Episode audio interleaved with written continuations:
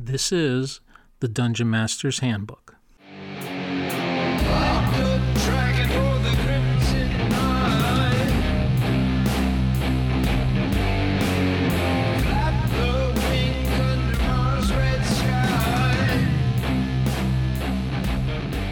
Hello, and welcome to another episode of the Dungeon Master's Handbook. I'm Michael, Chicago Wiz, and I'm glad you're here. I am really excited about this episode. Um, when I started podcasting, this is one of the things that I definitely wanted to talk about because this is just something that really jazzes me up about how I feel about my campaign. It kind of turns for me the volume straight to 11, and I'm really happy to share it with you. I'm going to talk about how I hold War Games campaign in my D&D campaign, or maybe I put it differently, how I've made my campaign into a world where I can do lots of different types of gaming, including uh, role playing games as well as war games. What the heck am I talking about, and why would I do such a crazy thing?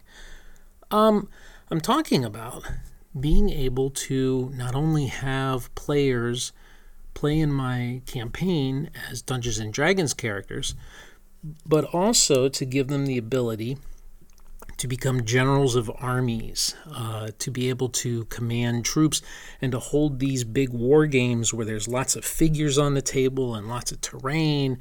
And it represents these huge battles, things that can change the, the very face and nature of my campaign world, as well as I can do it myself by doing solo wargaming. Um, this is something that I've thought about for a long time, and I've really wanted to do it. Why would I want to do such a crazy thing? Um, well, for me, it adds a dimension uh, to my world that allows me to explore it on a different level. You know, in, instead of it being kind of the local, you know, you're an adventurer, you're going exploring a dungeon, or, you know, you, are helping out somebody, you know, at a small level. Here we're doing things on strategic levels. I'm talking about nations and tribes of orcs coming down and fighting, you know, the the full armies of duchies and duchies forming alliances and new enemies coming onto the scene and that sort of thing. This is stuff that I get to see on a sweeping level in my world. Um, another thing is is is that it kind of allows me to have all my games in a common setting. Um, I, I like to say that I don't waste any game. And pretty much anything that I do, I try to do it so that it's going to affect some part of my world, whether it's uh, you know a D and D game, whether it's at a convention or online or you know here at the table, or if I'm playing a you know some sort of a war game, um, it's taking place in my world and it's using you know characters and things that I'm very familiar with, and it gives me a chance to explore that. Um, it also makes my world very dynamic, and it gives me an opportunity to do things that'll affect all sorts of players in different ways. Whether my players are playing at the strategic level, at the war game level and they're seeing things that perhaps the players at the d&d level have done that affect what they're going to do um, or vice versa you know if the players go into this area and it's a war-torn area and they're you know either hearing about the victories of the humans or you know the, the defeats of the human at the hands of the orcs you know and they have to interact with that. They have to deal with the outcomes of these battles, and everything just kind of links together. And oh, I just love it. it. It's so much fun for me to do. And another thing it gives me a chance to do is it kind of gives me a chance to go back and explore the history of D&D. You know, we we all know that D&D had its roots in campaigns that started as war games and that D&D itself uh, was heavily influenced if not springing from a set of rules that uh, started off as war games rules. I'm talking about chainmail. And you've probably heard of these three campaigns that I'm about to name. You've probably heard of Greyhawk. You've probably heard of Blackmoor, the Blackmoor campaign, and you probably have heard of Empire of the Petal Throne or Tékumel. But do you know about Hyboria? And what the heck am I talking about? Well, Hyboria is a campaign world that was created by a gentleman by the name of Tony Bath. And this was in the 60s and 70s. Now, Tony Bath uh, came up with this uh, campaign, this war game campaign, because that's what he did. He played war games. And it was based on the world of Conan and all of the other nationalities and uh, satrapies and principalities that, you know, were part of the Conan world. Well, Tony had quite a few campaigns in this world, not only in person, but he did some even by good old fashioned postal mail, uh, mailing out moves and information to his players, and they would, you know, compose their orders and dictate what things they wanted to have happen, and they would mail those into him, and he would actually sit there and process all those on his map and in his notes, and then email the players the results. Um, and, you know, he he not only did this, he also ran a lot of games at events. Um, Tony Bath is, is quite a, a well known figure in uh, in wargaming history. Um, and he even wrote this book on the subject. Uh, the book is called Setting Up a War Games Campaign. I'm going to talk about that a little later. Um, Hyboria in the 60s and 70s really caught the attention of a lot of people, uh, including David Arneson, who is the creator of Blackmoor, and it can be argued that uh, if it weren't for David Arneson, Gary Gygax may not have made the jump into doing a war games campaign with a little bit of role playing in it, which then led to the dungeon adventures and all of that in D and D as we know it. Um, David Arneson had started out a war game campaign in a similar vein to uh, Tony Bath's Hyboria. Uh, when he started out Blackmoor, he started it as you know a, a, war game that's exploring the various characters and you know role playing them a little bit, and then he extended it into a dungeon crawl. And uh, David Arneson named Tony Bath as, as a huge influence. Now, of course, we probably have all heard about Greyhawk, and that was uh, Gary Gygax's campaign that was developed in part from the influences that Gary had gotten when he played in David Arneson's Blackmoor games. He loved it, and so he started coming up with his own set of rules, and he worked with uh, uh, you know David on on fleshing those out, and he created uh, Greyhawk as a result of this. And you know, so so it's kind of not hard to imagine that Gary uh, not being aware of Tony Bath and the Hyboria campaign. In fact, I'm pretty sure Gary probably had a copy of the book and was was very familiar with the rules. Uh, and then the third big campaign you might have heard of that included war games is uh, Empire of the Petal Throne, or Tékumel. That's the exotic world of Professor M.A.R. Barker that was based on uh, Dungeons and Dragons. But I got to tell you, it's probably one of the most unique settings out there. I, I I'm very hard pressed to think of other settings that are as unique as uh, and, and what uh, Professor Barker came up with.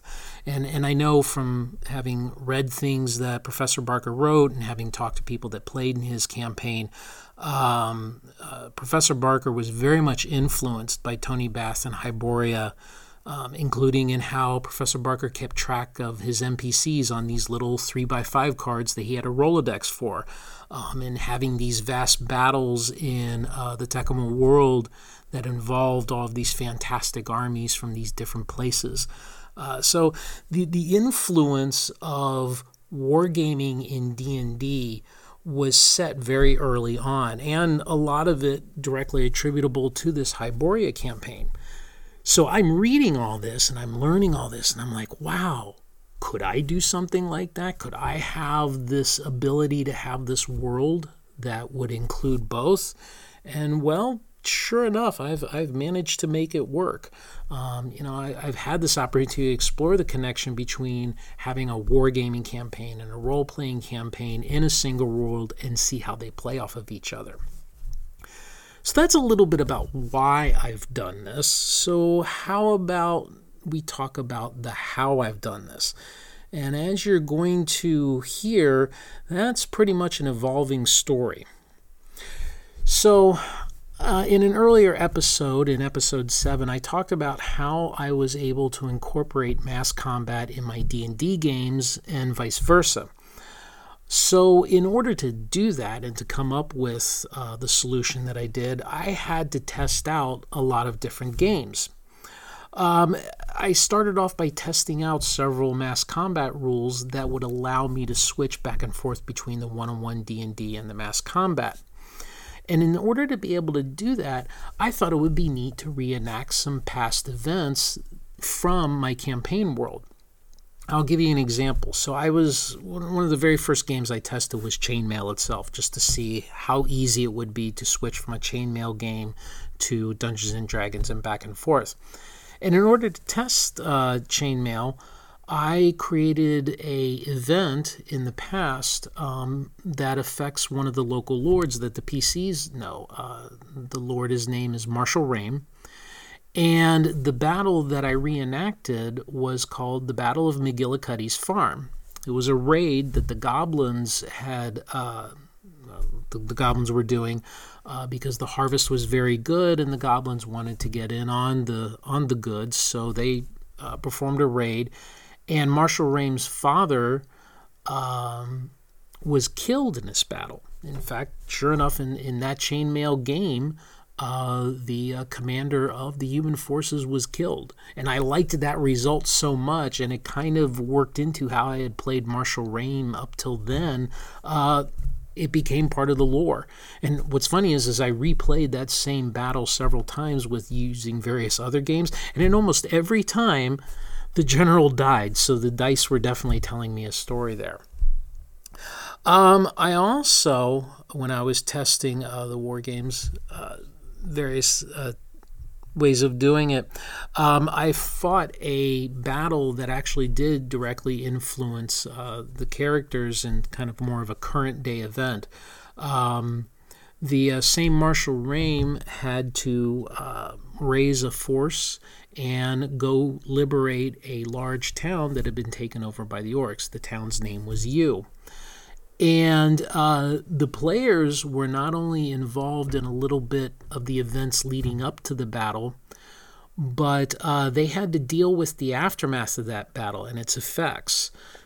They saw the, the you know the, the results of the refugees. They saw how the town had been devastated, and in fact, they were caught up in a two or three game uh, kind of mini story arc where they went searching for Marshall, Marshall Rame's daughter and ended up uh, freeing her and uh, taking out a whole group of bad guys. So, very cool.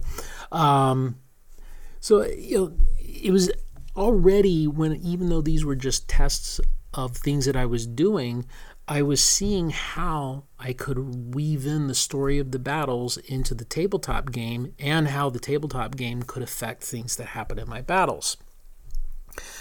So, having had uh, you know some some good thoughts there, um, I wanted to know how it was going to play on in a full war games campaign.